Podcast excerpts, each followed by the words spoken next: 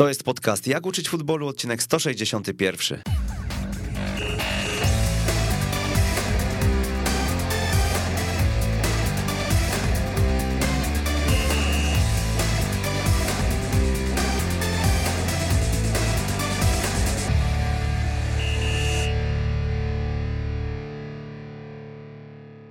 Jak uczyć futbolu 161. Przy mikrofonie Przemysław Mamczak, witam serdecznie. Punktowanie bramki zdobytej po podaniu z bocznego sektora większą liczbą punktów sugeruje oczekiwane rozwiązanie. Napisał pod jednym z naszych środków tygodnia, ale to był tylko punkt wyjścia do polemiki związanej z tym, jak środki treningowe powinniśmy tworzyć.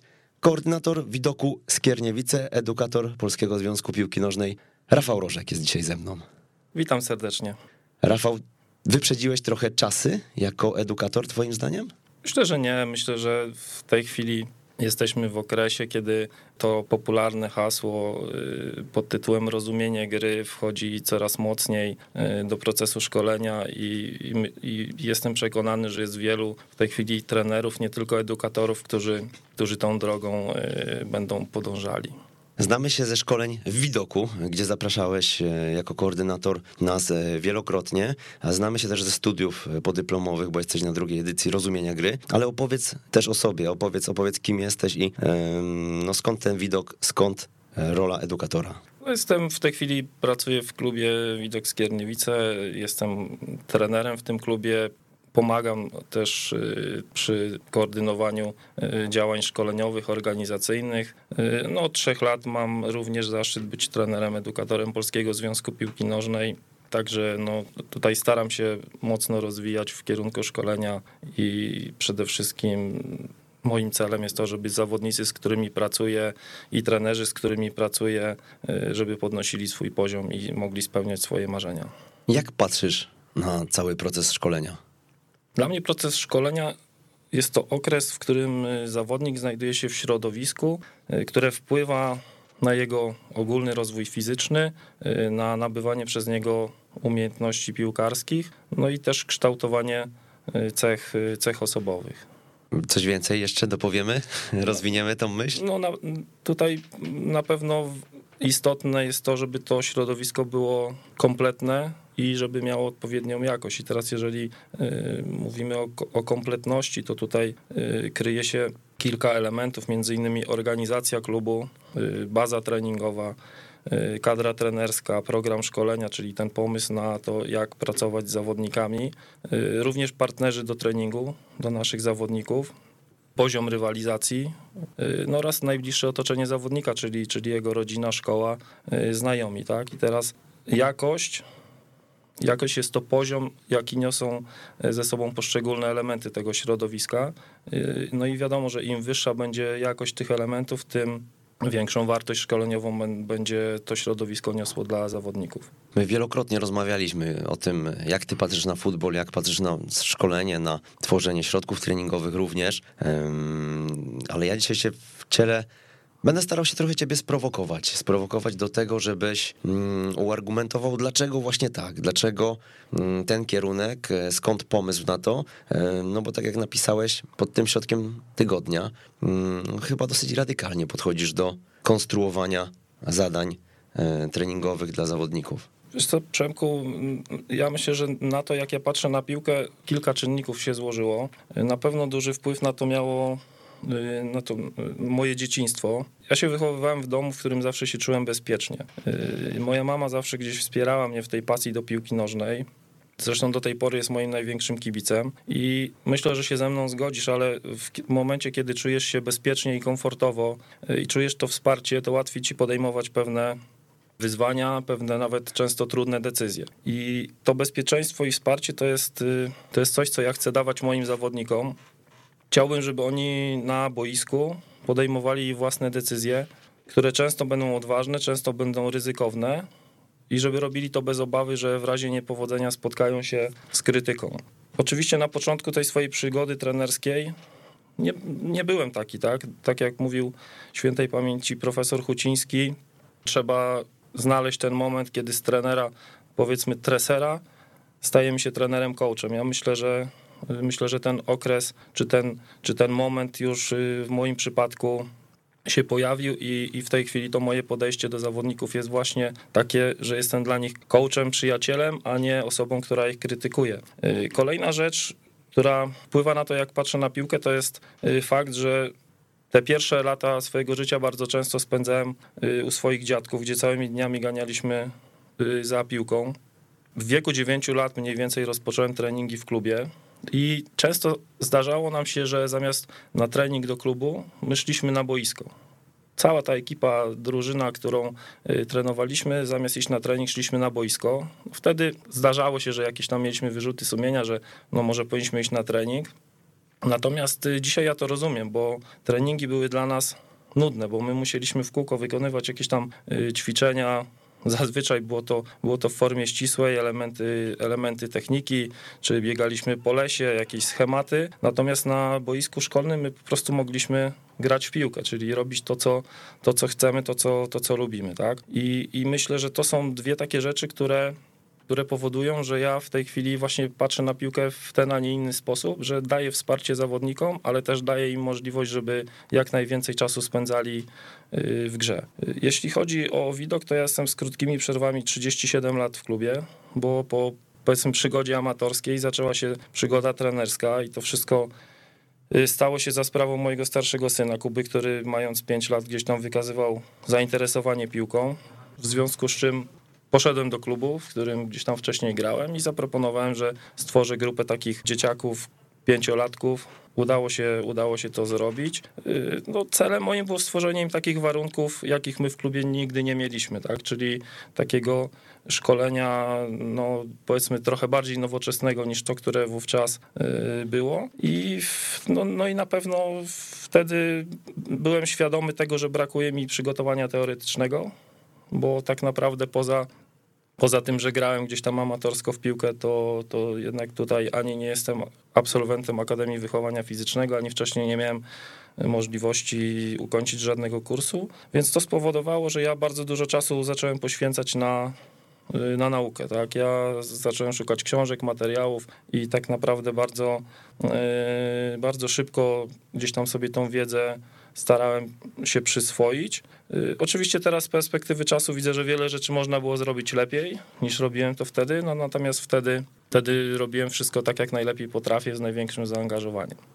A propos mm, tych y, książek, publikacji, to jesteś chyba jedyną osobą, y, ja o tym pisałem na Twitterze, do której przyjechałem, zobaczyłem na biblioteczkę i stwierdziłem, że ta piłkarska szkoleniowa jest odrobinę większa od mojej. No wiesz co, nie wiem nawet do końca jak to, jak to się stało, że ona jest tak duża, y, ale, no ale faktycznie zacząłem te książki gdzieś tam kupować, y, może nawet nie, nie po to, żeby je kolekcjonować. Y, szukałem po prostu, byłem ciekawy pewny, pewnych nowych jakichś tam rzeczy, rozwiązań i w każdej z tych książek faktycznie coś ciekawego, coś ciekawego znajduję. To są często jakieś tam szczegóły, nie wiem, środki treningowe, zdania, które gdzieś tam no, dają ten pierwiastek jeszcze do tego, żebym żeby mógł się jeszcze gdzieś tam bardziej y, rozwijać i, i, i tą wiedzę przekazywać y, zawodnikom.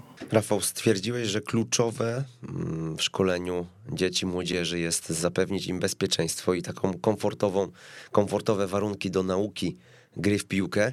Jak to zrobić?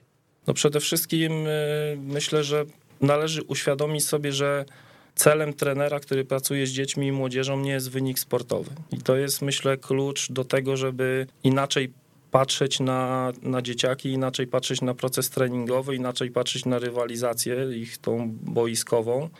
Jeżeli nie będziemy skupieni na wyniku, to będzie nam y, zdecydowanie łatwiej y, szukać innych wartości w, w, tym, w, tym, w tym, co robimy. Bo bardzo często zdarza się tak, że trenerzy y, oceniają swoją pracę przez pryzmat wyniku. Szczególnie ci trenerzy, którzy zaczynają swoją przygodę, którzy mają mniejsze doświadczenie, którzy może nie czują się jeszcze na tyle pewni w tym, co robią, i, by, i może nie do końca wiedzą, co mają w danym momencie robić. E, trudno jest im znaleźć inną ocenę swojej pracy, inną ocenę postępów zawodnika niż wynik sportowy. I, e, i myślę, że myślę, że tutaj istotne jest to, żeby trener wie, wiedział, że ten wynik nie jest najważniejszy, ale też, żeby wiedział, co w danym okresie powinien y, robić, czego powinien zawodników y, nauczyć i też, żeby potrafił to przekazać rodzicom, no bo zdajemy sobie sprawę, że rodzice, wiadomo, chcą dla swoich dzieci jak najlepiej. Rodzicom wydaje się, że jak dziecko będzie tylko wygrywało, to będzie zawsze zadowolone, będzie zawsze szczęśliwe. I tutaj też jest ogromna rola trenera, żeby rozmawiać z rodzicami i żeby ich uświadamiać, że ten wynik, on oczywiście dla dzieci zawsze będzie ważny, bo dzieci zawsze będą wychodzić na boisko i będą chciały wygrywać. Y, jak nie wygrają, to pewnie będą płakać.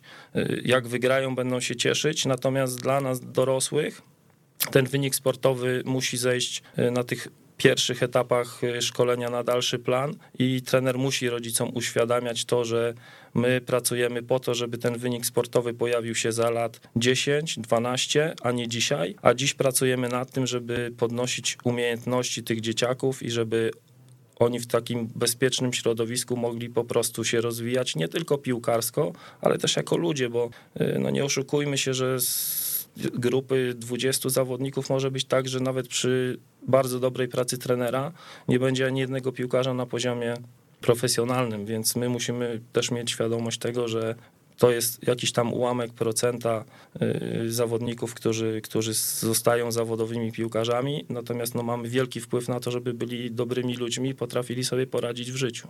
Tworząc środki treningowe, chcę, aby były one wycinkiem pewnej części meczu, żeby rozwijały u zawodników zachowania, które będą realizować podczas boiskowej rywalizacji. Bardzo bliska jest mi metodologia periodyzacji taktycznej, którą od kilku lat zgłębiam, trafia do mnie, bo jest naturalna i logiczna. To powiedziałeś e, w naszej rozmowie w trakcie reportażu e, na temat widoku na Weszło Junior. Powiedz może coś więcej o tym, dlaczego właśnie w tym kierunku podążasz. Tak, jeśli pozwolisz, to opowiem taką krótką krótką historię, która może trochę pozwoli zrozumieć jakby istotę tego tematu. Otóż jako młody chłopiec wyjeżdżaliśmy z bratem co roku do, do cioci, która mieszkała w Berlinie i tam spędzaliśmy miesiąc wakacji. To były jeszcze czasy, kiedy w Polsce był ten stary system, więc ten Berlin Zachodni był dla nas takim, no powiedzmy sobie rajem, tak, bo tam, tam było wszystko, co, czego, co można było sobie tylko wyobrazić i o czym dzieci mogą czego dzieci mogą zapragnąć. Y, I tam miałem zawsze takie swoje ulubione lody. I pewnego razu wpadłem na pomysł, że zjem całą paczkę tych lodów, a była to naprawdę y, duża, duża paczka. Jak się domyślasz, no nie skończyło się to, nie skończyło się to najlepiej. Y, I później po latach już jako osoba dorosła znowu wpadłem na taki pomysł, że kupię sobie taką paczkę tych swoich ulubionych lodów i ją zjem. No i tym razem nic mi nie było zjadłem te lody i nic mi nie było, no poza tym, że czułem, że jest bardzo słodko. Po prostu jako dziecko nie byłem gotowy na to, żeby zjeść tak dużą porcję. I, I w piłce jest podobnie. W piłce nie możesz oczekiwać, że dziecko poradzi sobie w grze 11 na 11. I teraz trener powinien ukroić kawałek tego meczu i dać dziecku taką porcję, jaką ono jest w stanie zjeść. I teraz, jeżeli dobrze trener wykroi ten, ten kawałek, jeżeli tą porcję dobrze przy, przygotuje, to dziecko z tą porcją sobie poradzi, ale pozna pełen smak tej gry, czyli, yy, czyli to jest to środowisko, które ja uważam za realne, czyli środowisko, które daje zawodnikom wszystko, co niesie ze sobą gra, ale w takim kawałku, w jakim jest w stanie sobie to dziecko tą grę przyswoić. I teraz wiadomo, z biegiem czasu i postępów, jakie to dziecko robi, kroimy coraz większe kawałki tego meczu. Aż do momentu, kiedy zawodnik jest gotowy na to, żeby zjeść całość, czyli grać już w tej grze 11 na 11. Jakie warunki musi spełnić realny środek treningowy, Twoim zdaniem? Żeby może, żebyś ty go uznał za realny, bo, bo za chwilę sobie do tego przejdziemy, pewnie wrócimy do cytatu, od którego ja zacząłem tą audycję, tą rozmowę. My ostatnio w gronie trenerów, edukatorów spotykaliśmy się kilka razy, dyskutowaliśmy dużo na temat tego, w jaki sposób moglibyśmy patrzeć na środki treningowe przygotowywane przez y, uczestników kursów, którzy na przykład na mikrogrupach y, prezentują swoje treningi. Rozmawialiśmy o tym, jak na to, jak na to patrzeć, jak to oceniać, żebyśmy wszyscy podobnie patrzyli i podobnie oceniali te środki treningowe. I tak naprawdę udało nam się wypracować pewne narzędzie, arkusz, y, który będzie nam służył y, do oceny tych środków treningowych. I w tym arkuszu wyznaczyliśmy sobie sześć, sześć takich zasad, które również w swojej książce opisał Paweł Grycman. Uważam, że jeżeli środek treningowy spełnia te sześć zasad, to można uznać go, że jest to realne środowisko treningowe. Wymienię te zasady, to, na, to, są, to jest zasada celowości. Nie wiem, czy teraz będziemy omawiać, czy za no, króciutko, chwilkę. Króciutko, bo to jest też pewnie... Okej, okay, czyli, czyli celowość, czyli trening powinien mieć określony cel taktyczny. Y, I teraz y, powinien, powinien tutaj być problem, określony problem, który będą rozwiązywać zawodnicy w sytuacji, jak, jaką przygotuje dla nich trener, tak? Czyli budując, budując trening, budując środki treningowe, chcielibyśmy, żeby zawodnik rozwiązywał pewną sytuację, która będzie miała miejsce w meczu, żeby mógł jakby zderzać się z taką rzeczywistością, jaka, jaka później go y, spotka, y, spotka w meczu. Y, kolejna zasada to jest zasada realności. Tutaj w tej, w tej zasadzie realności chodzi o to, żeby każde ćwiczenie było powiązane z grą, czyli żeby zawodnicy zachowywali się tak jak w meczu. Czyli żebyśmy starali się doprowadzić do takiej sytuacji w naszych środkach treningowych, żeby nie było tam działań zawodników, których nie chcielibyśmy widzieć w meczu. I tutaj jest kilka elementów.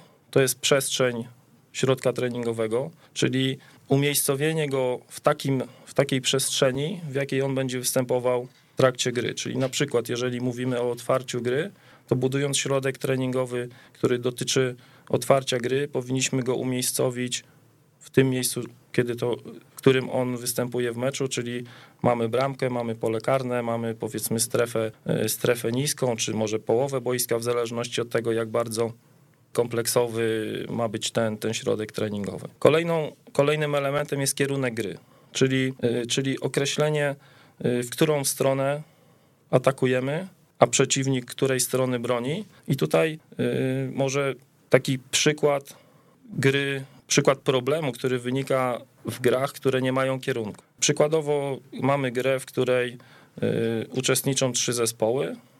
Może być na przykład po czterech zawodników. I teraz celem dwóch zespołów, które ze sobą współpracują, jest utrzymanie piłki. Celem trzeciego zespołu jest odbiór piłki. Y, I teraz, nie mając określonego kierunku gry, mamy sytuację, w której ci, którzy bronią, tak naprawdę nie wiedzą, czego bronią. Bo oni zawsze będą bronić tej przestrzeni za swoimi plecami i to raz będzie y, ta strona, raz będzie druga strona, raz będzie bok. Więc tutaj oni będą zachowywali się nienaturalnie. Z kolei zawodnicy, którzy są w posiadaniu piłki, też będą zachowywali się niezgodnie z tym, jakbyśmy oczekiwali y, tego od nich w meczu. No bo w meczu chcielibyśmy, żeby zdobywali przestrzeń do przodu, no bo taki jest jakby cel gry, żeby zdobyć bramkę. Natomiast w tej grze zawodnicy no, będą często podawać do tyłu, będą podawać w bok, będą działać niezgodnie z tym, e, jak chcemy. Także tutaj ważne jest to, żeby ten kierunek gry występował. To ja od razu dodam, no bo mm, celem tej naszej gry, e, nas jako trenerów pewnie, e, takiej właśnie, jaką zaproponowałeś, jaką tutaj dałeś nam za przykład, jest to, żeby popracować nad jakością podania, powiedzmy, tak? Mamy komfortowe warunki 8 na 4 e, powiedziałeś 3 czwórki, tak?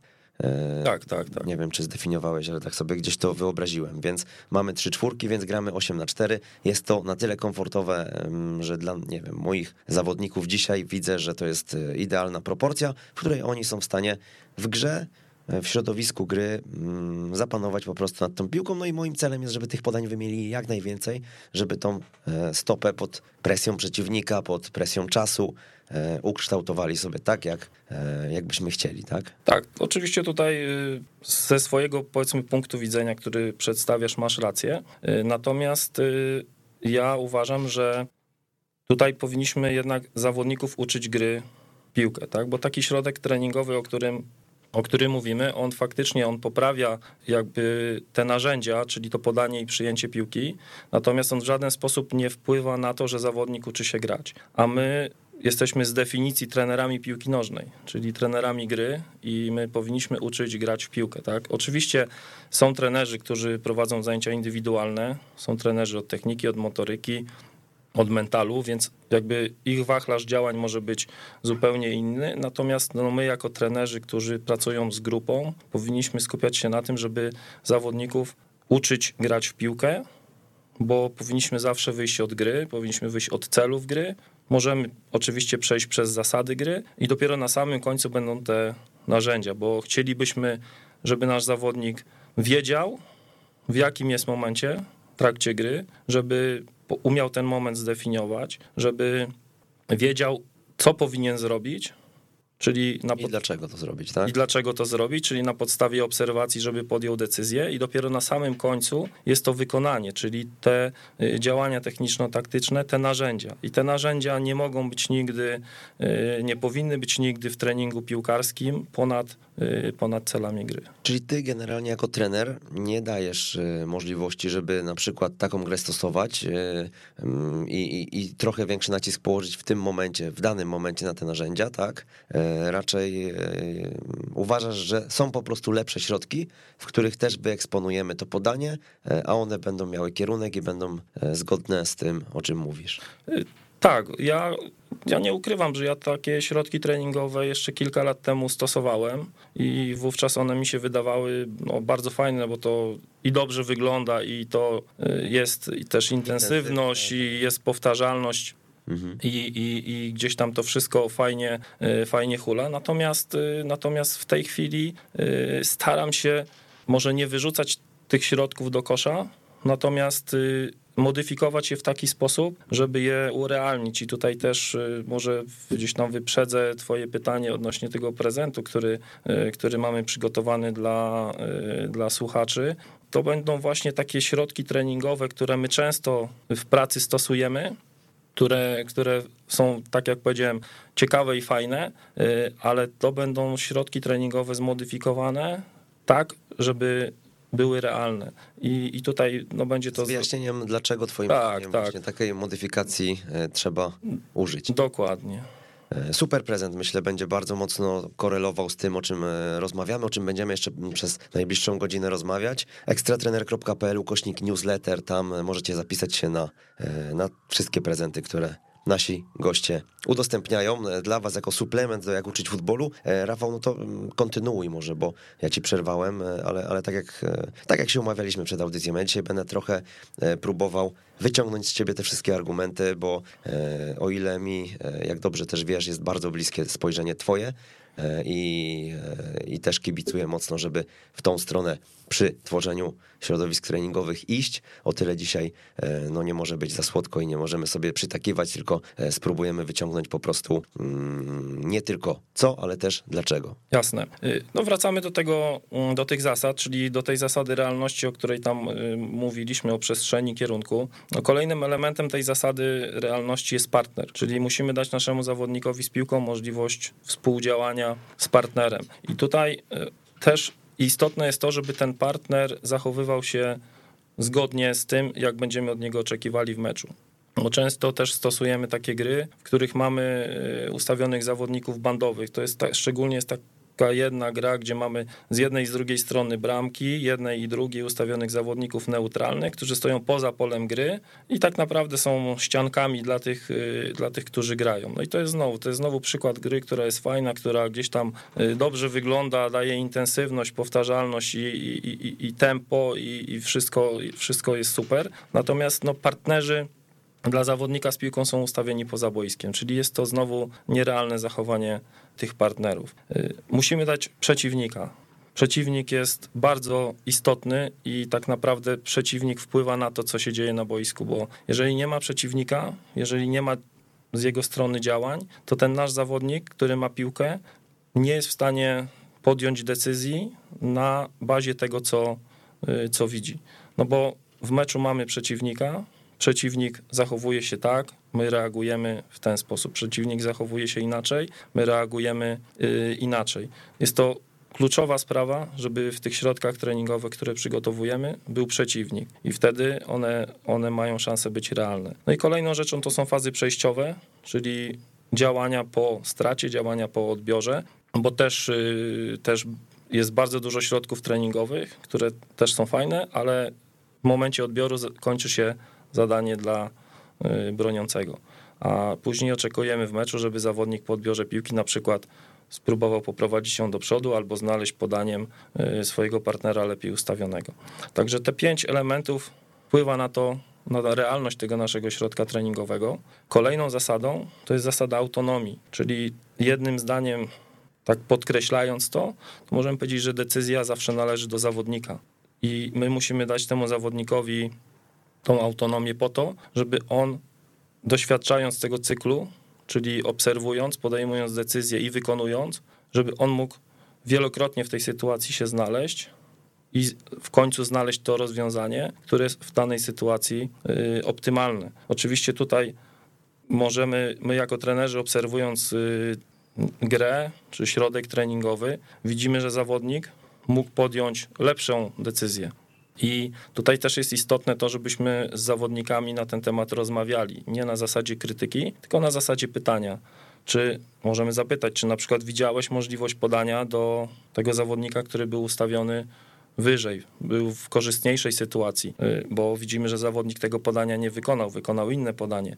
I moglibyśmy ocenić bez rozmowy z zawodnikiem, że on po prostu tego nie widział, że tego nie umie i tak dalej. Natomiast jeżeli go zapytamy, no to możemy uzyskać informację, że tak, trenerze, widziałem taką możliwość, natomiast nie byłem przekonany, że uda mi się to zrobić. I tutaj jest dla nas znowu kolejna informacja, że zawodnik percepcyjnie tą sytuację rozumie, natomiast jego pewność siebie nie jest jeszcze na takim poziomie, żeby spróbować takie podanie wykonać. I wtedy wiemy, że możemy z tym zawodnikiem popracować, jeżeli chodzi y, o jego właśnie pewność siebie, o jego odwagę. Możemy go wspierać jakimiś takimi pozytywnymi komunikatami, żeby on po prostu próbował grać te trudne rozwiązania, które widzi, bo takich zawodników będziemy chcieli później mieć, y, mieć w meczu. Tak? Czyli tu ważne jest to, że zawodnik może zrobić na boisku wszystko. Ten, którego uczymy, może zrobić wszystko, nie możemy go w żaden sposób ograniczać, natomiast nie możemy też go do niczego zmuszać, tak? Czyli, bo często mamy takie środki treningowe, gdzie ustawiamy dwóch zawodników y, na przykład w bocznych y, sektorach i określamy, że bramka może zostać zdobyta tylko wtedy, kiedy piłka zostanie podana do bocznego sektora, no i później już gramy normalnie, możemy zdobyć bramkę. No nie, uważam, że nie, bo cel zdobycie bramki, a jak to zawodnicy zrobią, to jest ich ich sprawa, tak?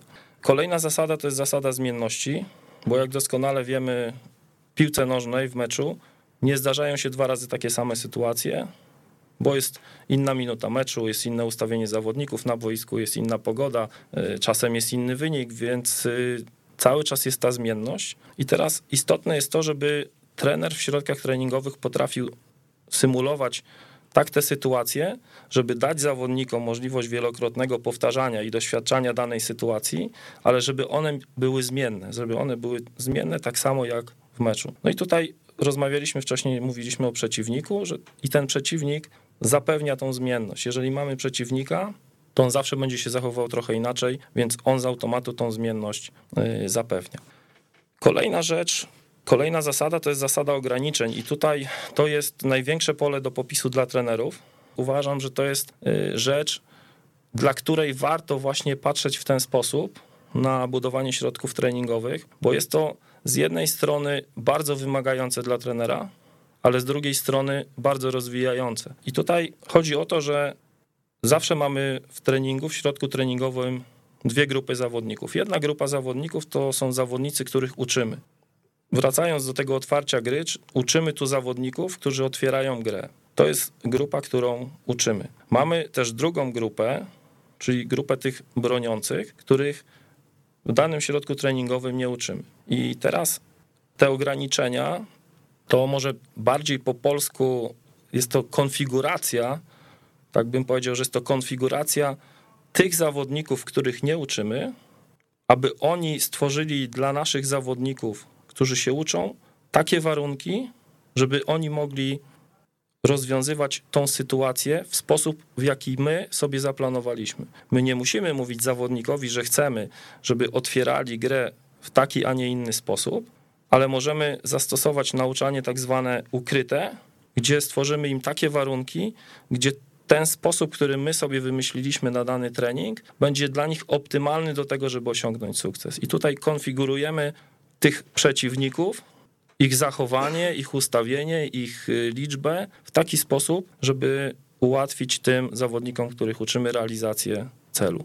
I tu od razu w takim razie spróbuję się wtrącić, bo znamy ten e, najbardziej popularny przykład chyba konfiguracji, e, który polega na, polega na tym, że obrońcom narzucamy zasadę, mm, dzielimy sobie boisko w pionie na trzy sektory i obrońcy mogą być tylko w dwóch z nich przebywać, tak? Czyli środkowy plus albo prawy, albo lewy. E, co to powoduje? No powoduje to e, takie ustawienie drużyny broniącej powoduje, że my jako zespół atakujący powinniśmy dostrzec po przeciwległej stronie miejsce, tak? No bo tam nie ma żadnego przeciwnika, więc przenosimy ciężar gry e, i szukamy finalizacji ataku właśnie, jeśli przeciwnik jest po stronie swojej prawej, no to my E, po jego lewej będziemy szukać tego miejsca. I to jest taka chyba najbardziej popularna gra, jeśli chodzi, przynajmniej gdzieś, gdzieś tak mi się wydaje, jeśli chodzi o prezentację metody Ekono i tak dalej, nie?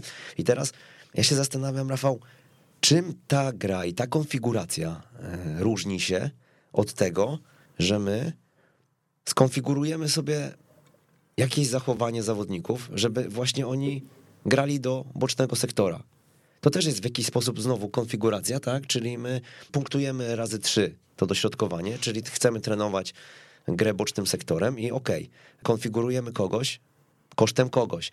E, I tak jak tam zespół broniący też musi się zachowywać nienaturalnie, bo widząc, że tam dwóch przeciwników tylko czeka, żeby zagrać e, e, na przewagę, no to, no to no będę ustawiony zawsze przy tej linii i będę się blokował jako obrońca, żeby tam jednak ich nie przykryć, nie przybliżyć się do nich, a z drugiej strony, no tutaj, okej, okay, wymuszamy, bo od tego cytatu zaczęliśmy i do tego środka się odnosiliśmy. Tam była gra w równowadze z bocznymi, neutralnymi, którzy, którzy w tych sektorach bocznych po prostu e, oczekiwali na piłkę i zagranie do nich, odegranie, dośrodkowanie zakończone golem e, punktowaliśmy razy trzy. E, no i napisałeś właśnie, że punktowanie bramki zdobytej po podaniu z bocznego sektora większą liczbą punktów sugeruje oczekiwane rozwiązanie.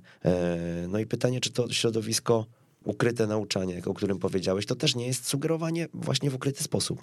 To wszystko znowu zależy od tego, w jaki sposób patrzysz na piłkę i na rozwój zawodników. I tutaj może takie cztery, cztery krótkie przykłady. To znaczy, tak, jeżeli traktujesz zawodnika jako wykonawcę, czyli odtwórcę jakiegoś swojego pomysłu, to to tworzysz mu takie środowisko, żeby, no powiedzmy, bezmyślnie wykonywał to, co ty sobie wymyśliłeś. Natomiast jeżeli twoje podejście jest takie, że chcesz tego zawodnika rozwijać i patrzysz na ten proces, y, na ten rozwój w dłuższej perspektywie, to wtedy stworzysz mu takie środowisko, które właśnie będzie realne i które odda to, co, z czym on się zderzy w meczu. Czyli dajesz mu coś, co, z czego on będzie mógł czerpać i co potem mu się, i co potem mu się przyda. I za chwilę powiem, powiem, y, jak to wygląda. Oczywiście musimy demu zawodnikowi dać czas. Tutaj też jest potrzebna cierpliwość, bo, e, bo tworząc takie środki treningowe, w których e, zawodnicy muszą pewne rzeczy sami odkryć,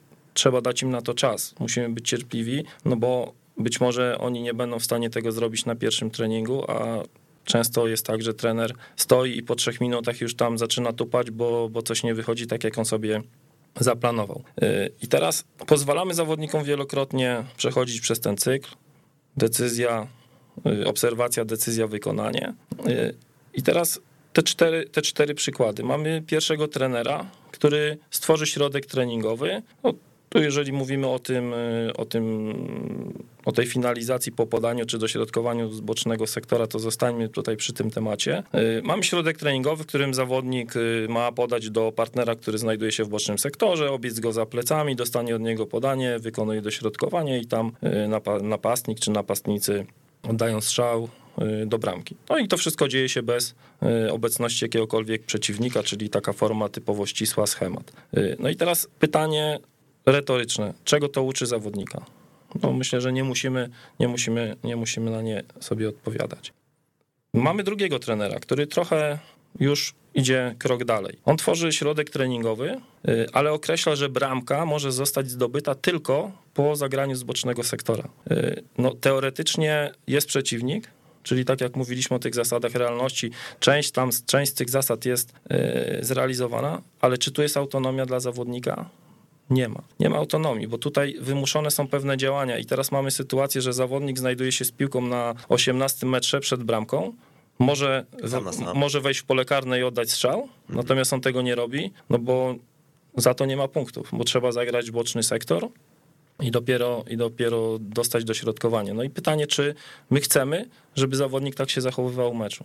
No myślę, że nie. Myślę, że chcielibyśmy, żeby wjechał w pole karne i zdobył, zdobył bramkę. No i teraz dochodzimy do tego rozwiązania, o którym mówiliśmy, o którym mówiłeś przed chwilą, że mamy więcej punktów za to, że zdobędziemy bramkę po dośrodkowaniu e, z bocznego sektora, niż bramkę na przykład po wprowadzeniu piłki w pole karne. Tak? Co może też, ja powiem, wynikać z tego, że widzimy, że nie wiem, e, wielokrotnie w meczu under 16 powiedzmy, e, gramy co tydzień ligę i widzimy, że tam po prostu e, w tych bocznych sektorach jest mnóstwo miejsca, ale dośrodkowanie u nas kuleje, więc chcemy jako trenerzy po prostu, żeby tego dośrodkowania trochę e, więcej potrenować. Okej.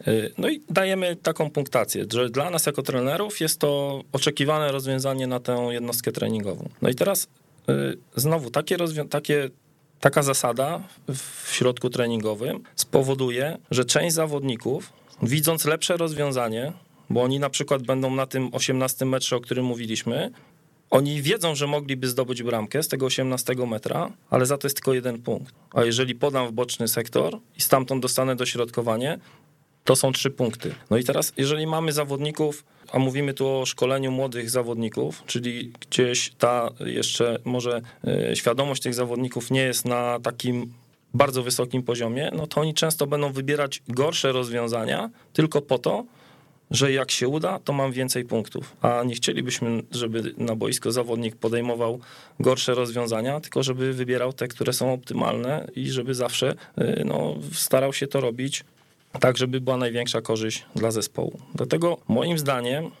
zresztą tak jak rozmawialiśmy o tych zasadach, zawodnik, którego uczymy, musi mieć pełną autonomię w tym, co robi. Temu zawodnikowi my mamy przedstawić tylko cel, czyli znowu wracając do tego środka treningowego, my mówimy drużynie tej atakującej, waszym celem jest zdobycie bramki. I to jest koniec, to jest koniec instrukcji, jakie dajemy tym zawodnikom. Natomiast to, co też mówiłem wcześniej, jeżeli chcemy, żeby właśnie więcej tych bramek padało po dośrodkowaniu z bocznego sektora, no to ma, to jest właśnie ta nasza y, sztuka, żeby ograniczyć tych broniących w taki sposób, takich skonfigurować, żeby w tych bocznych sektorach było więcej, więcej przestrzeni. Możemy, tak jak ty mówiłeś, wprowadzić zasadę, że broniący muszą być w dwóch sąsiadujących strefach, albo na przykład, że do bocznej strefy może wbiec jeden, jeden zawodnik i wtedy czekamy tak, kiedy nasi zawodnicy zobaczą, że jest tam przewaga, że mogą tam zbudować przewagę 2 na 1 i to wykorzystać. I znowu ja się zgadzam oczywiście i, e, i też e, wiem o tych rozwiązaniach, ale, e, ale znowu się zastanawiam, dlaczego z jednej strony chcesz pełnej autonomii, dla tych zawodników, a z drugiej zabierasz ją tym broniącym. To są też twoi zawodnicy. Tak, natomiast y, tak jak mówiłem, w danym środku treningowym ja nie mogę uczyć wszystkich. Ja uczę grupę zawodników. I tym zawodnikom, których uczę, daję, daję pełną autonomię. Natomiast ci, których nie uczę, no oni są dla mnie powiedzmy elementami do tego, żeby stworzyć środowisko dla tych, których uczę. Natomiast y, tu mówimy o sytuacji, w której, y, w której uczymy atakujących, natomiast może być tak, że w następnym tygodniu będziemy pracować, czy za dwa tygodnie będziemy pracować nad fazą bronienia i tu możemy mieć sytuację odwrotną, że y, właśnie powiemy tym zawodnikom atakującym, że waszym zadaniem jest budowanie ataku przez boczne sektory, tak? I wtedy czekamy, kiedy nasi zawodnicy broniący ten sposób y, atakowania w jakiś sposób zidentyfikują i będą próbowali przeciwdziałać tym, tym, tym, działaniom. Więc to nie jest tak, że my cały czas tylko jedną grupę zawodników uczymy, a ci drudzy no to są takimi pachołkami, którzy stoją na boisku, tyczkami, tylko uczymy raz jednych, później uczymy drugich, tak? A w konsekwencji uczą się, y, w konsekwencji uczą się wszyscy i mówię, to wymaga dużo cierpliwości, dużo czasu, Natomiast, y, natomiast no to powoduje, że ten proces nauczania jest y, efektywny i długotrwały, no bo to już zawodnikom zostanie, jeżeli oni sami te rozwiązania znajdą. Tutaj jeszcze tylko króciutko, y, jakie możliwości ma trener, bo, bo puszczając taki środek treningowy, tak jak mówiłem, dajemy czas zawodnikom i zaczynamy obserwować, I tutaj zaczyna się właśnie zabawa trenera w analizę tego, co się dzieje. I tak jak mówiłem, część trenerów zacznie tupać po trzech minutach, że coś nie wychodzi. I teraz ważne jest to, żebyśmy zidentyfikowali problem. Tak? I mamy jakby trzy kroki, w których możemy y, interweniować. Pierwszy krok to jest krok, który nie dotyczy jeszcze bezpośrednio zawodników, tych których, y, tych, których uczymy, tylko dotyczy środowiska. Y, czyli obserwujemy, czy faktycznie to pole gry, które zrobiliśmy, te zasady dla tych broniących, powiedzmy, które zrobiliśmy, czy, czy one dają możliwość realizacji celu tym zawodnikom atakującym. No i jeżeli tak nie jest, to zaczynamy od tego, że zmieniamy to środowisko. Nie wiem, zabieramy na przykład jednego zawodnika z drużyny broniącej, w ten sposób ułatwiając atakującym realizację celu. Czy wprowadzamy jakieś strefy i tak dalej, i tak dalej. Cała masa jest tych, y, tych możliwości. To jest pierwszy krok. I znowu puszczamy tą grę i obserwujemy. Jeżeli widzimy, że to środowisko jest w porządku, natomiast problem wynika z tego, że zawodnicy czegoś nie rozumieją, to wtedy jest drugi krok, czyli druga interwencja. I to jest interwencja, tak zwane nauczanie ukryte, znaczy od, Boże, uciek, uciekło mi to słowo. Chodzi o to, że zadajemy zawodnikom pytania, tak? Staramy się poprzez te pytania y, nakierować ich na to, zainspirować ich do tego, tak, żeby, żeby, żeby, żeby oni spróbowali rozwiązać tą sytuację w inny sposób, tak? Czyli znowu wpływamy na zawodników, ale zadajemy im takie pytania, zresztą to mówił też Mateusz Ludwiczak podczas spotkania, jakie było w naszym klubie, że zadajemy im pytania, które będą ich inspirować, a nie takie, które dadzą gotowe rozwiązanie, tak? No bo możemy zadać... Sugerujące rozwiązanie. Tak, no bo możemy zapytać, czy możesz się ustawić szerzej, nie? No to okej, okay, no mogę, ustawiam się szerzej, ale to jest gotowe rozwiązanie, nie? Gdybyś był bliżej tego zawodnika, tak. odebrałbyś mu piłkę, no i też... Dokładnie, no. dokładnie. Czy nie o takie pytania chodzi, chodzi o takie pytania, które zmuszą zawodnika do myślenia i do tego, żeby, żeby takie rozwiązanie, jakie my gdzieś tam widzimy, żeby on to też też znalazł. No i, no i trze, trzecia, jakby trzeci rodzaj interwencji, no to jest instrukcja, czyli to jest to, czego nie chcemy, y, nie chcemy robić, nie chcemy z tego korzystać, no bo wiadomo, że jest to danie gotowej, gotowego rozwiązania zawodnikowi, no, no to może na, na, poziomie piłki seniorskiej, gdzie trzeba szybko zrobić wynik, bo wiadomo, że, y, że tam no, nie ma jakby cierpliwości do szkolenia, no to jest powiedzmy ta y, trzecia interwencja dopuszczalna, natomiast na poziomie dzieci i szkolenia, no to raczej tego powinniśmy unikać. Powiedz jeszcze, gdybyśmy się cofnęli do tej gry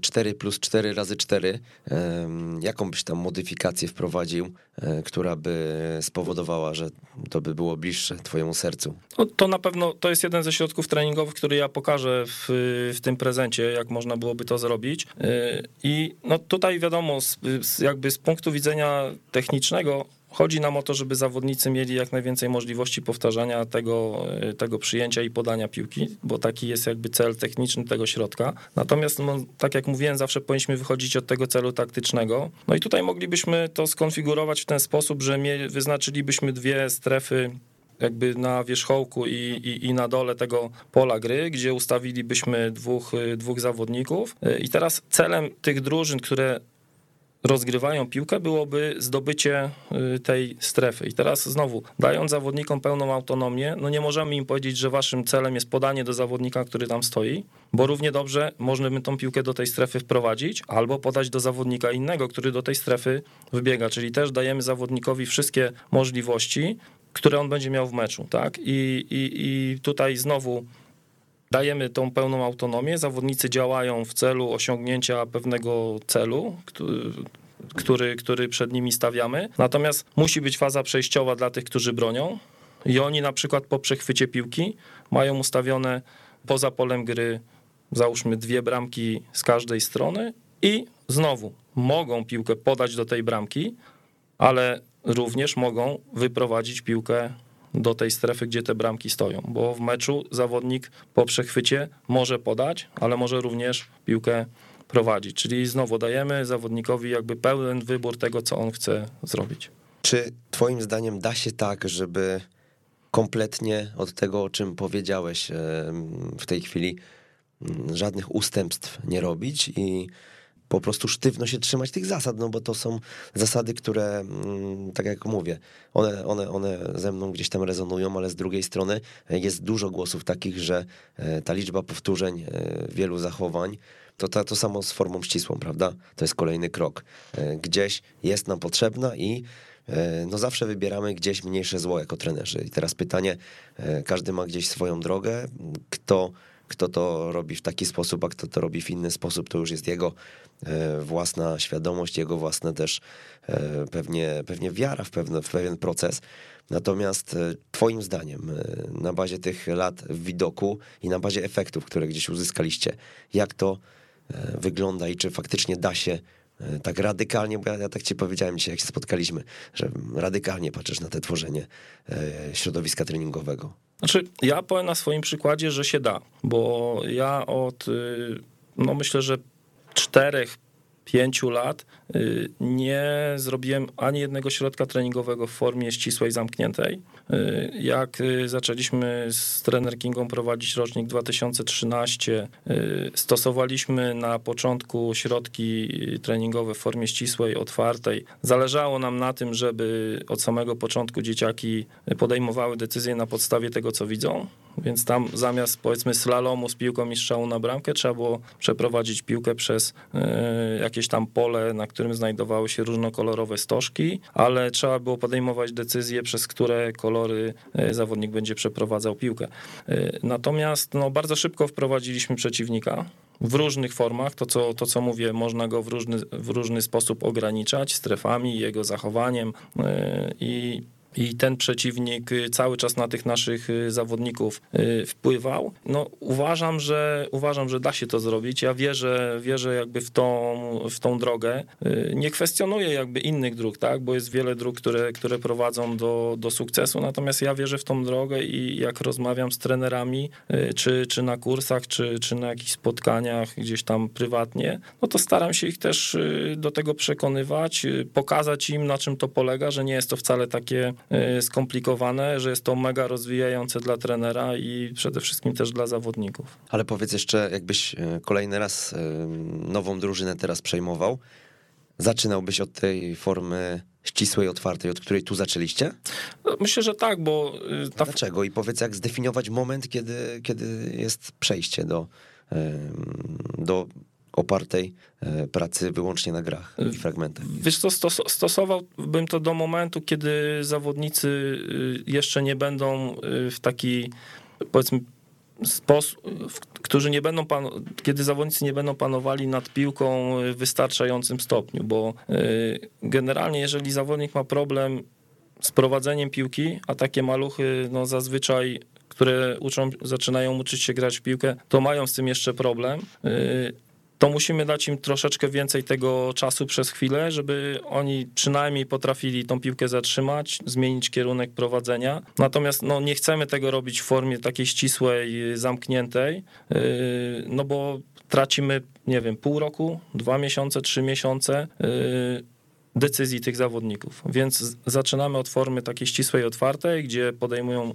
decyzje, y, ale też uczą się tego prowadzenia. I jak tylko już to prowadzenie jest na takim poziomie, że oni sobie potrafią z tą piłką w jakiś sposób taki poradzić, że im nie, nie ucieka cały czas, to wprowadzamy tego przeciwnika, no ale też oczywiście możemy nim w pewien sposób zarządzać, żeby on y, no jeszcze nie był może w pełnej presji, tylko żeby był takim przeszkadzającym, był takim gdzieś tam biegającym za kimś, y, żeby oni się z tym przeciwnikiem jak najszybciej oswajali, no bo on będzie towarzyszył im przez, przez całe to takie piłkarskie życie. No ja chociaż wyczuwam, że zdefiniowanie tego słowa wystarczający Trudne. będzie najtrudniejsze. Trudne. No myślę, że to z perspektywy masowej jest to niemożliwe, myślę nawet, bo wiesz, my możemy powiedzieć, czy wystarczający jest zawodnik na angielską Premier League, czy na polską Ekstraklasę, czy on już jest wystarczający, tak? Tak, no myślę, to, to... Nie mówiąc już o amatorskich poziomach, mhm. o grassroots i tak dalej, bo dla każdego trenera e, to będzie coś innego. No i teraz pytanie, ciekawi mnie, jak Polski Związek Piłki Nożnej do tego podejdzie e, i jak będzie e,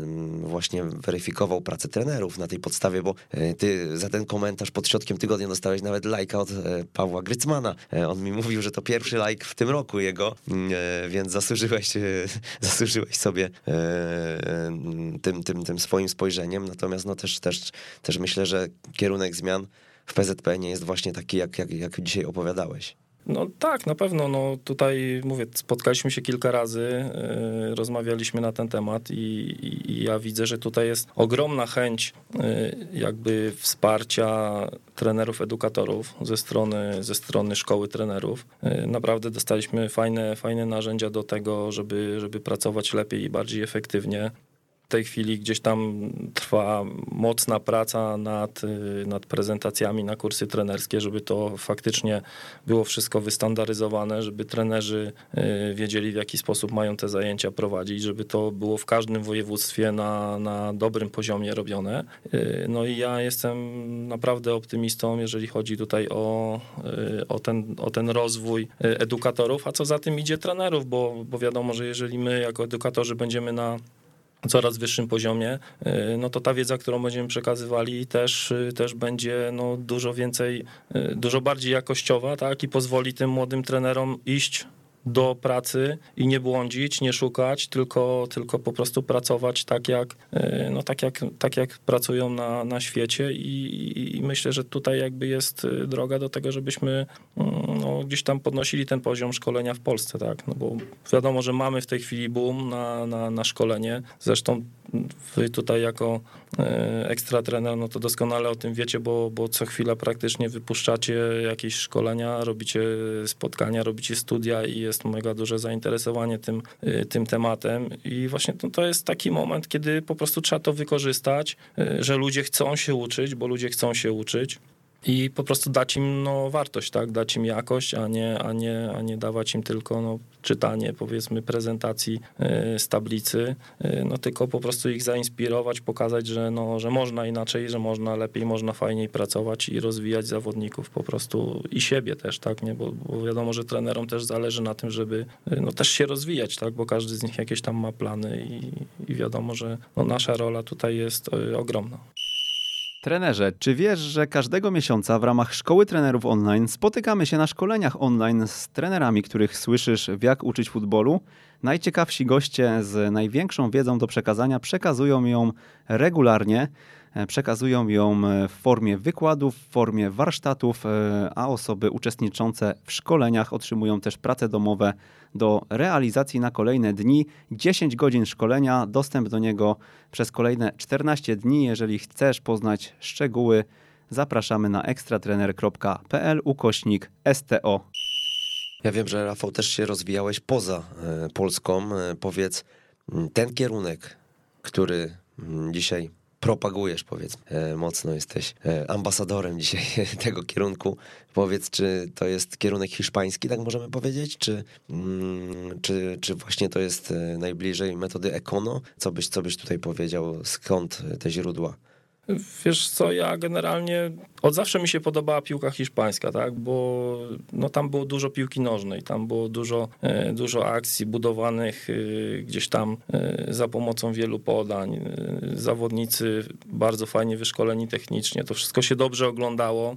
No poza tym Portugalia, wiadomo, wychowankowie tej, tych portugalskich klubów gdzieś tam grający na całym świecie, y, ale też Holandia wiele lat temu fantastycznych piłkarzy miała i, i, i, super gra, więc no, mi generalnie podobała się taka piłka, która jest y, no, takim przedstawieniem, tak? gdzie, gdzie przychodzą ludzie, oglądają to i, i się cieszą i, i po prostu mają frajdę z tego, że patrzą na, na, na dobrą piłkę. Dlatego chyba właśnie najbliżej mi do, do, tej, do tej piłki portugalskiej, do tej piłki hiszpańskiej yy, w tym okresie, kiedy, kiedy mieliśmy ten lockdown spowodowany pandemią. No było dużo czasu na to, żeby, yy, żeby coś ze sobą zrobić z tym czasem, który, który po prostu nagle się pojawił, bo nie było treningów. Ja no myślę, że tutaj dobrze ten czas wykorzystałem, bo skończyłem kilkanaście różnych szkoleń tym czasie. No przede wszystkim były to szkolenia, które pochodziły gdzieś tam z Portugalii, z Hiszpanii i naprawdę no mega dużo y, fajnej, fajnej wiedzy zdobyłem. Mhm, no właśnie, co byś polecił może naszym słuchaczom, bo e, brałeś udział w Barsa Innovation Hub? Tak, no to był taki czteromiesięczny kurs y, w formie online. Ten kurs składał się z trzech y, mniejszych kursów. A każdy z tych kursów składał się z czterech modułów i ja się zapis, zapisując się na ten, na ten kurs, nie spodziewałem się, że to będzie aż tak obszerny, obszerny kurs. No całe szczęście, że była ta pandemia i było trochę czasu, żeby to skończyć, bo no, jak przeczytałem, że jest miesiąc czasu na zaliczenie jednego kursu, no to tak mówię, kurczę, miesiąc czasu to jest mega dużo czasu, a okazało się, że wcale, wcale tak dużo tego czasu na, nie było.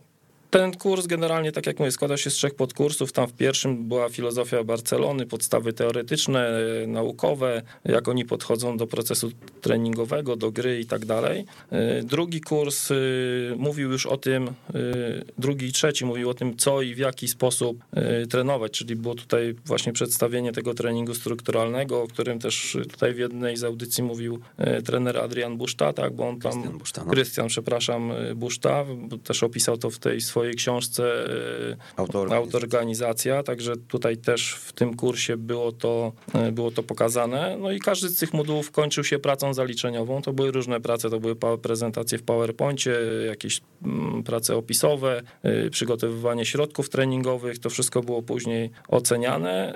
No i na koniec, jak zaliczyło się wszystkie te małe etapy, był egzamin, był test taki końcowy do każdego z tych trzech do każdego z tych trzech kursów y, to było 20 pytań, różne tam wybo pytania wyboru, y, wielokrotnego wyboru, także taki był dosyć, dosyć ciekawy ten test. No i na koniec trzeba było jeszcze zdać test ze wszystkich trzech, taki łączny i napisać pracę, y, pracę zaliczeniową. No, dodatkowe wyzwanie no to było takie, że to trzeba było wszystko zrobić w języku angielskim, więc, więc, więc było trochę, było z tym trochę zabawy. No i tak jak mówię, no, nie spodziewałem się, że to będzie aż tak obszerne, bo to było kilkaset stron y, dokumentów różnych do czytania, kilkanaście minut różnych filmów, więc naprawdę no, bardzo, bardzo wartościowa rzecz. Mhm.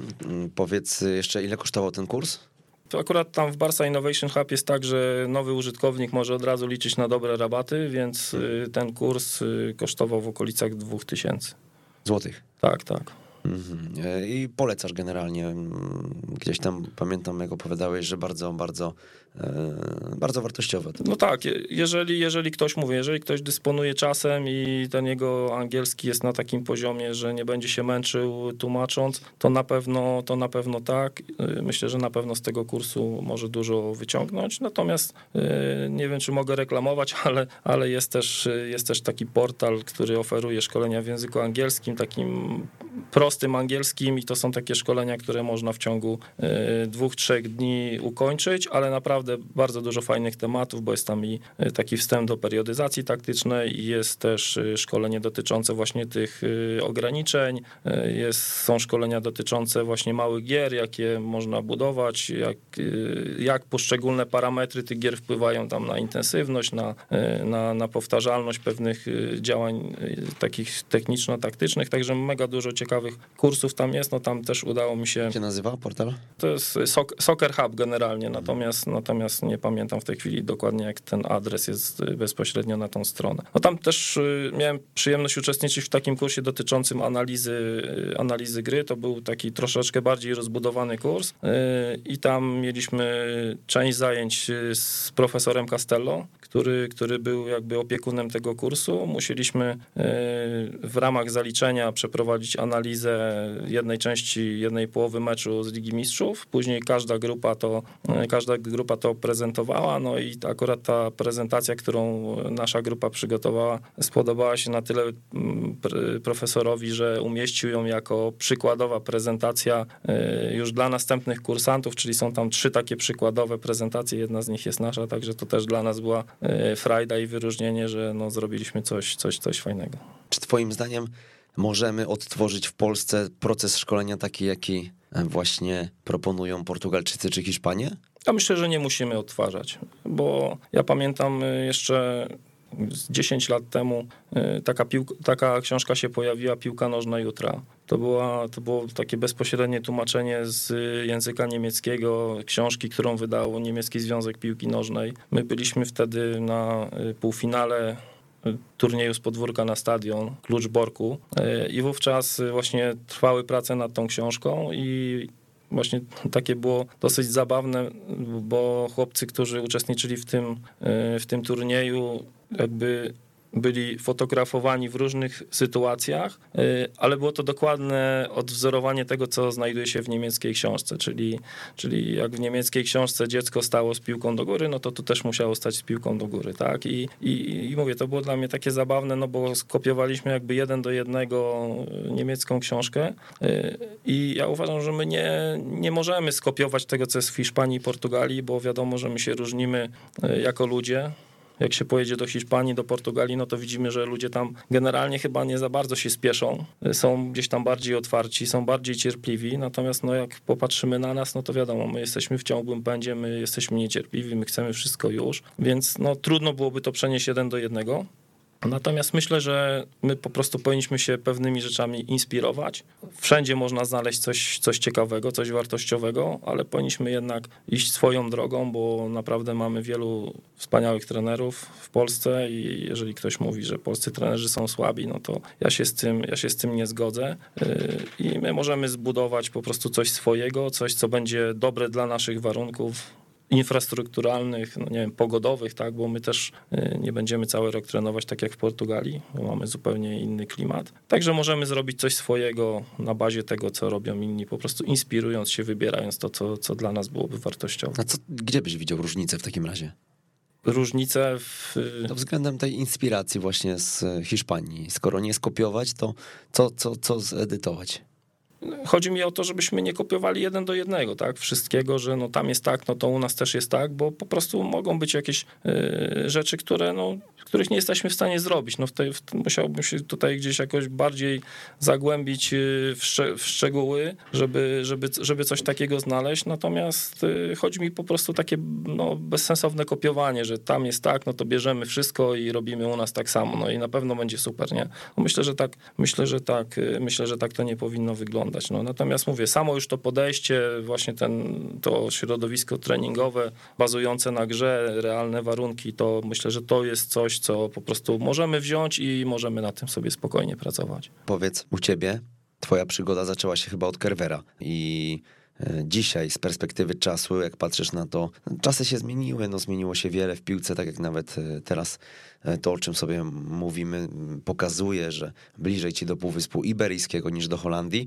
Mm, czy dzisiaj jeszcze z jakichś zagadnień z Kerwera korzystasz, czy nie wiem, nie zgadzasz się z tym jednak, co przez lata stosowałeś? Nie, ja uważam, że Kerwer jest y, jakby wartościową metodą, y, bo mówimy, ja tym kerwerem gdzieś tam zacząłem się interesować na początku swojej przygody, bo tam wpadło mi to po prostu w ręce i no, dla mnie był to jakiś tam gotowy y, program treningowy, z którego mogłem, mogłem korzystać. Udało mi się zdobyć te płyty, książki, więc, więc byłem tym mega zafascynowany i myślę, że kilka lat, kilka lat gdzieś tam na tym bazowałem. Oczywiście to dopasowywałem do do tego, co, co potrzebuję. E, natomiast w tej chwili myślę, że gdybym, gdybym miał możliwość, to korzystałbym z tego kerwera, ale jako dodatkowy trening dla, dla zawodników. E, jako, nie jako taka jedna, powiedzmy, z trzech jednostek w tygodniu, tylko taka dodatkowa jednostka, w której, w której po prostu oni mogliby pewne rzeczy, pewne elementy techniczne gdzieś tam sobie doskonalić z wody i tak dalej. Jako taki trening, powiedzmy, powiedzmy bardziej y, indywidualny. Czyli narzędzia. Tam narzędzia. Szlifował. E, moje zespoły cechuje chęć gry w piłkę. Wychodzę z założenia, że każdy zawodnik na boisku chce być przy piłce, a jeżeli chwilowo nie może przy niej być, to wspiera partnera, który ją posiada. Staram się dawać zawodnikom poczucie bezpieczeństwa i świadomość, że popełniając błąd nie spotkają się z moją krytyką. To twoje credo, możemy tak powiedzieć? No myślę, że są to słowa, które na pewno są ważne w tym, co teraz robię. No ja wychodzę z założenia, że wychodzimy na boisko jako zawodnicy po to, żeby się dobrze bawić, no bo nie wyobrażam sobie, że ktoś przychodzi na, e, na mecz za karę, że po prostu nie chce grać, a musi. E, no chociaż wiadomo, że takie, że takie sytuacje też się zdarzają, ale to już jakby jest temat na inną rozmowę, bo czasami rodzice po prostu przyprowadzają przy, dzieci na siłę, ale ci, którzy chcą, no to wychodzą po to, żeby się dobrze bawić. Czyli, czyli wychodzę z założenia, że jeżeli ktoś gra w piłkę, no to chce być przy tej piłce. Chce strzelać bramki, chce dryblować, chce podawać, robić dośrodkowania y, i, i po prostu cieszyć się, cieszyć się grą. Dlatego tak jak mówiłem, bardzo dużo środków treningowych, które, które stosuję, no to są w formie gier, fragmentów gier, żeby ci zawodnicy tej radości mieli y, jak najwięcej. No i to, co powiedziałeś, no nie, krytyku, nie, nie krytykujemy zawodników, tak? No staramy się, tak jak mówiłem wcześniej, dać im tą autonomię i po prostu tą przestrzeń do działania, bo ja pamiętam sam, jak grałem w piłkę i czasami zdarzało się, że trenerzy gdzieś tam z boku stali e, i krzyczeli. Zresztą ja też na początku e, też na początku to robiłem, bo chyba to każdy młody trener gdzieś tam ma takie małe grzeszki e, na sumieniu, że, że czasami na tych zawodników gdzieś tam krzyknie albo ich skrytykuje.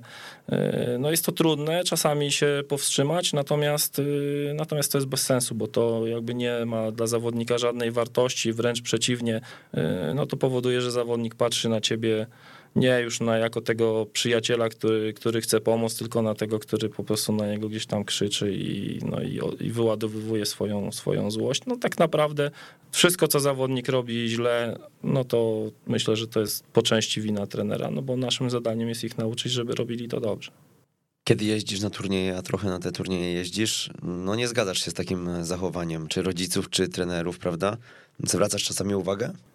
Wiesz co, zdarza mi się zwracać uwagę, natomiast y, zanim podejdę, to też y, obserwuję sobie chwilę dłużej, bo, y, no bo jak sam wiesz, są już ludzie, których ciężko zmienić, ale też raczej jeżeli podchodzę, to też na zasadzie takiej, żeby pogadać po prostu, może trochę odwrócić uwagę trenera od tego, co się, co się dzieje na boisku, albo po prostu zainspirować go i, i, mu na przykład powiedzieć, zapytać go, no co by się na przykład stało trenerze, jakby trener przez jeden mecz nic chłopakom na przykład nie mówił.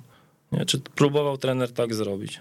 Bo na przykład mógłby trener wtedy zobaczyć, co oni faktycznie potrafią, czego ich trener nauczył i myślę, że to by było wartościowe. No, Różnie, no to... Często w takich sytuacjach jest reakcja obronna, nie? Dokładnie, no. Każdy się e, jest w stanie najeżyć chyba i powiedzieć, co, co to za gościu w ogóle. No, generalnie no, my nie lubimy krytyki, tak? Nikt z nas nie lubi być krytykowany, każdy raczej woli być Wiesz, Nawet w takiej chwalony. formie, jak powiedziałeś, e, takie pytanie sugeruje też, że no, twoje zachowanie dzisiaj jest e, nieadekwatne do tego, czym się zajmujesz.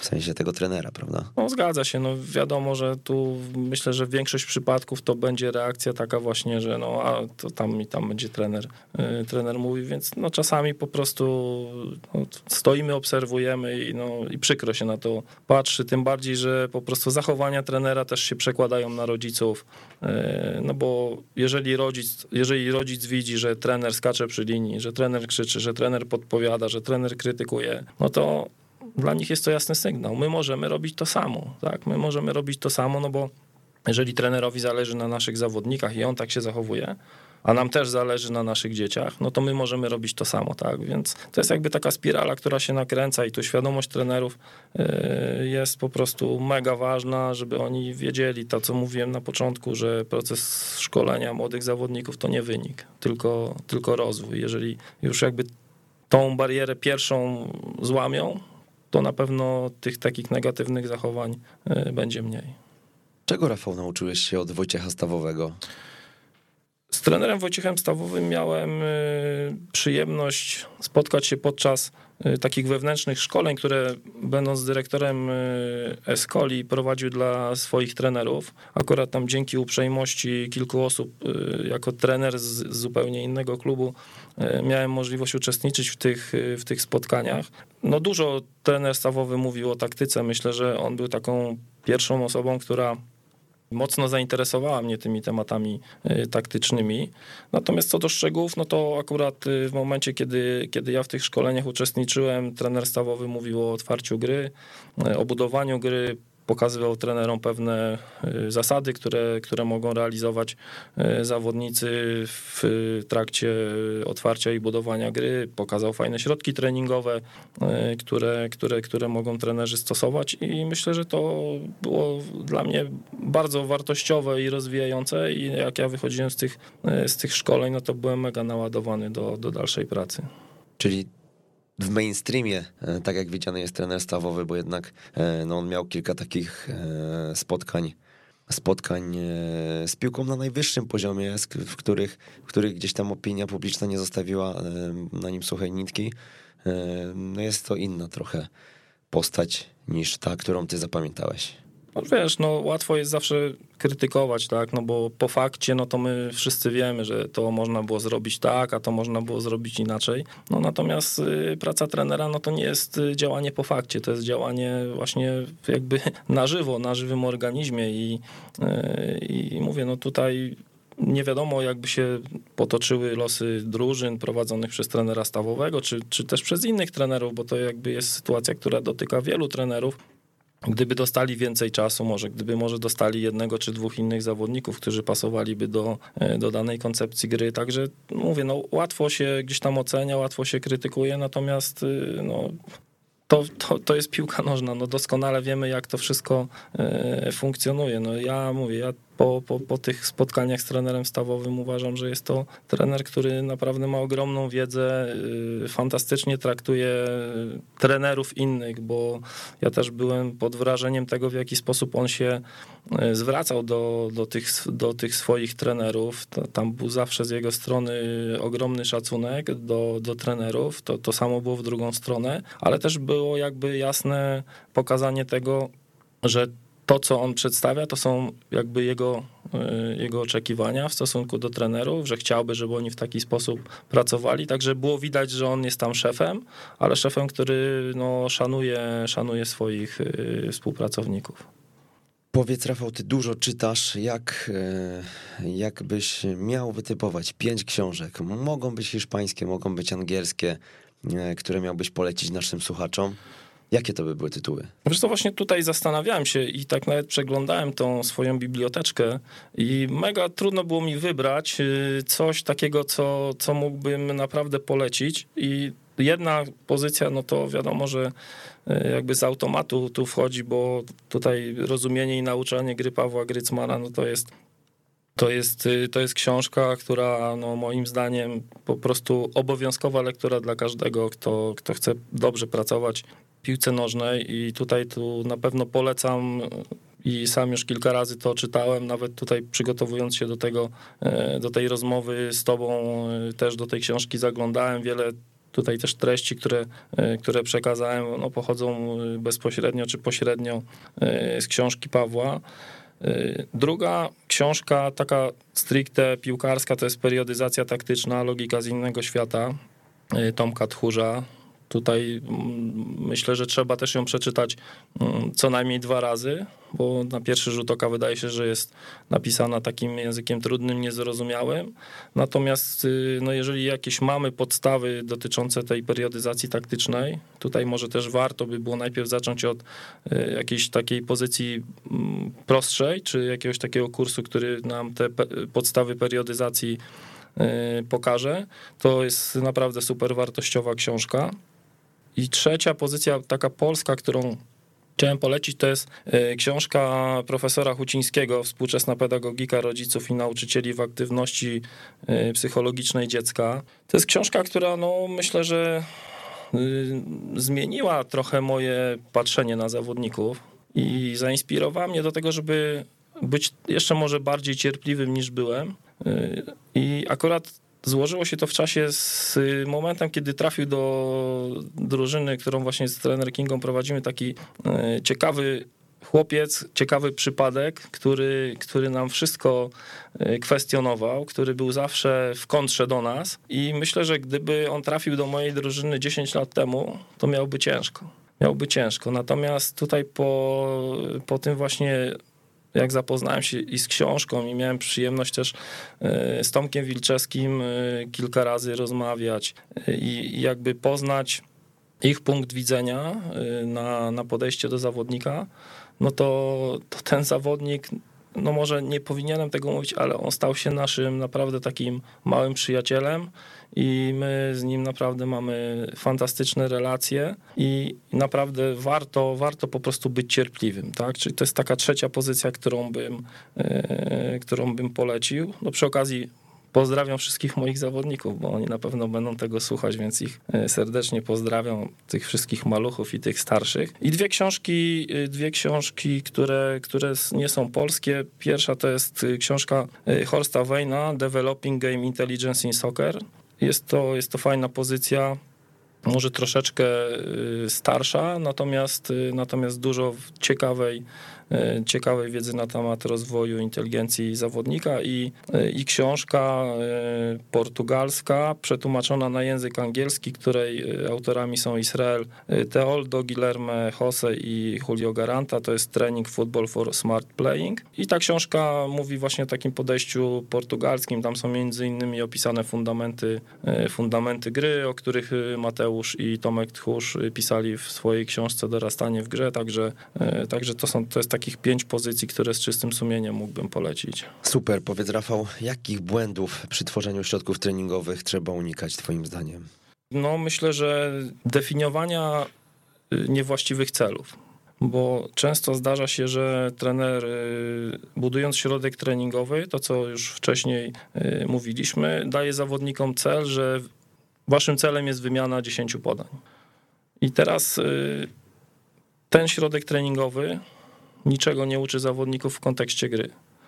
Tak? Albo e, środek treningowy, w którym waszym celem jest podanie piłki do zawodnika ustawionego w tamtej strefie. No i puszczamy taką grę i broniący, znając ten jakby cel, zaczynają koło tego zawodnika biegać i zabijają tą grę. Tak, czyli e, gdyby tutaj trenerzy zastosowali czy wybrali inny cel gry, cel, który wynika właśnie z celów gry, tych, które są w atakowaniu e, i bronieniu, no to ta gra miałaby sens. Natomiast e, zdefiniowanie gry z błędnym celem powoduje, że, że ta gra po pierwsze nie uczy zawodników w kontekście gry, czyli warunki te są nierealne i nie zdarzą się w meczu, no a po drugie łatwo takie, takie środki treningowe po prostu zabić, no i później trener już zaczyna tam gdzieś pływać i mówi, nie no, nie możecie go tam kryć, nie możecie koło niego biegać yy, i tak dalej, i tak dalej. Yy, no po prostu złe, źle zdefiniowany cel, cel gry. A ty masz swojego idola takiego szkoleniowego? Jest ktoś, kim się inspirujesz i nie wiem, oglądasz namiętnie mecze tego zespołu?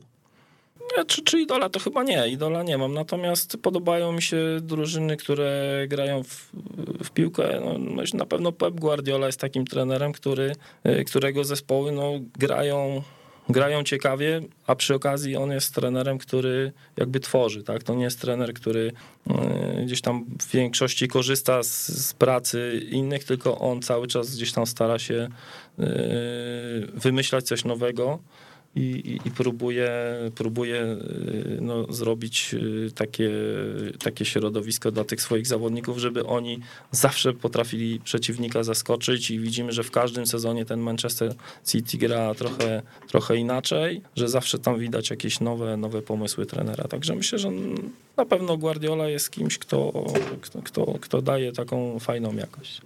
A powiedz jeszcze, jeżeli chodzi o um, źródła wiedzy, jeszcze cię zapytam, gdybyś miał komuś e, coś polecić tutaj e, poza książkami, poza tym tematem, no, tym bardziej szkoleniowym, kursowym, jest coś takiego, co no, zdecydowanie powiedziałbyś tak, to wybierzcie, bo to jest coś, co każdy też powinien przejść, czy, czy raczej to jest suma po prostu różnych inspiracji z różnych miejsc?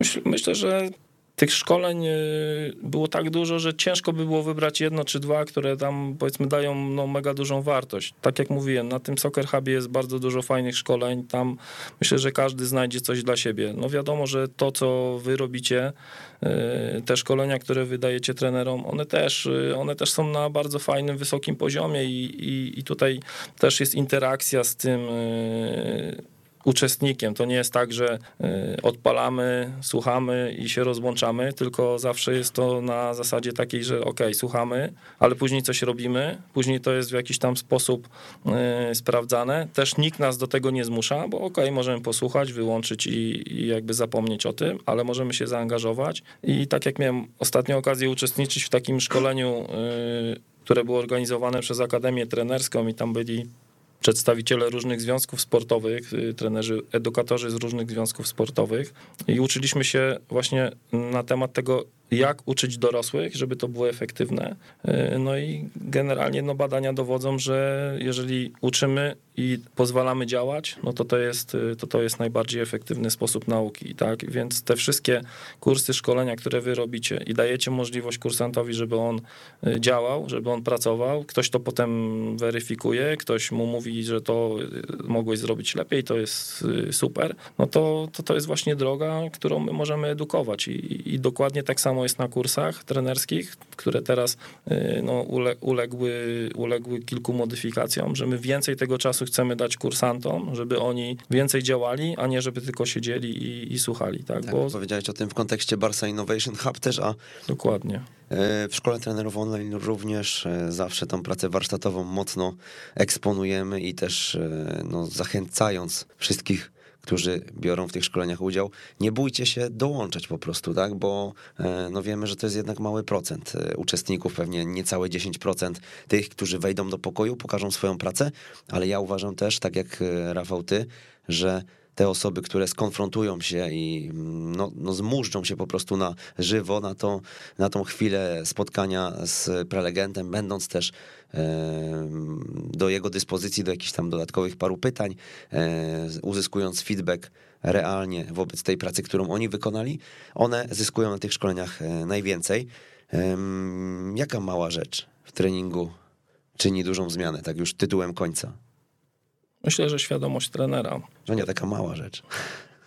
To jest, no to jest, myślę, myślę, że to jest, myślę, że to jest y, no, mała, mała rzecz, y, mała rzecz i, i zarazem, y, i zarazem wielka rzecz, ale ta świadomość trenera, że punktem wyjścia do treningu musi być zawsze gra. No może tak, jakbyśmy mieli to troszeczkę bardziej uszczegółowić, no to właśnie to, że dla nas gra powinna być punktem wyjścia do treningu, do ośrodka treningowego, do gry, czyli mamy grę, mamy cele gry w atakowaniu, w bronieniu.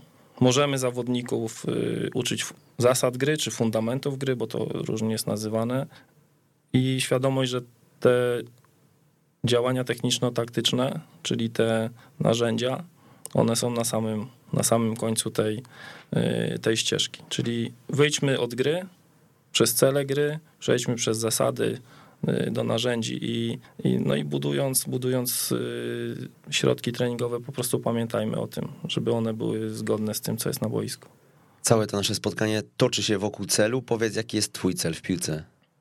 Na pewno marzę o tym, żeby pracować dla reprezentacji Polski. Ja nie mówię, że jako trener reprezentacji Polski, ale to teraz jest, teraz, teraz jest wakat, ale, ale prezes, y, prezes PZPN nie dzwonił, więc, więc czekam. Nie, na pewno chciałbym, no myślę, że to jest marzenie każdego trenera, że, żeby pracować y, z orzełkiem na piersi i nawet nie w roli pierwszego, tylko gdzieś tam po prostu w sztabie, tak, żeby, żeby tą swoją wiedzę gdzieś tam, y, gdzieś tam przekazywać y, i, i z, tymi, z, tymi, z tymi zawodnikami pracować. Y, No na pewno z takich, z takich planów, celów, no to chciałbym kiedyś w przyszłości bliższej lub dalszej podzielić się swoją wiedzą w formie jakiejś, nie wiem, książki y, z trenerami. No i na pewno, na pewno to, co już od, próbuję zacząć od dłuższego czasu, to, to nauczyć się hiszpańskiego. Y, Gdzieś tam pomału zaczynam, ale po prostu brakuje, brakuje czasu, ale jest to też jeden z takich planów, które chciałbym zrealizować. Z jakim zdaniem chciałbyś zostawić naszych słuchaczy? Napisałem kiedyś dwa takie zdania, że w oczach małego piłkarza zobaczysz jego wielkie marzenia i swoją pracą spraw, żeby po latach w tych samych oczach zobaczyć wdzięczność, że pomogłeś te marzenia spełnić. I, e, no i życzę wszystkim trenerom, żeby taką wdzięczność e, zobaczyli. Ja to zdanie napisałem właśnie po spotkaniu z jednym z moich wychowanków, który akurat trafił do dużego klubu, także tego życzę. Dziękuję za spotkanie. Rafał Rożek, dziękujemy bardzo. Dziękuję. To był 161 odcinek Jak uczyć futbolu. Przepraszam za mój głos, ale obiecuję, że w kolejnych odcinkach będzie lepiej. Przemysław Mamczak, do usłyszenia.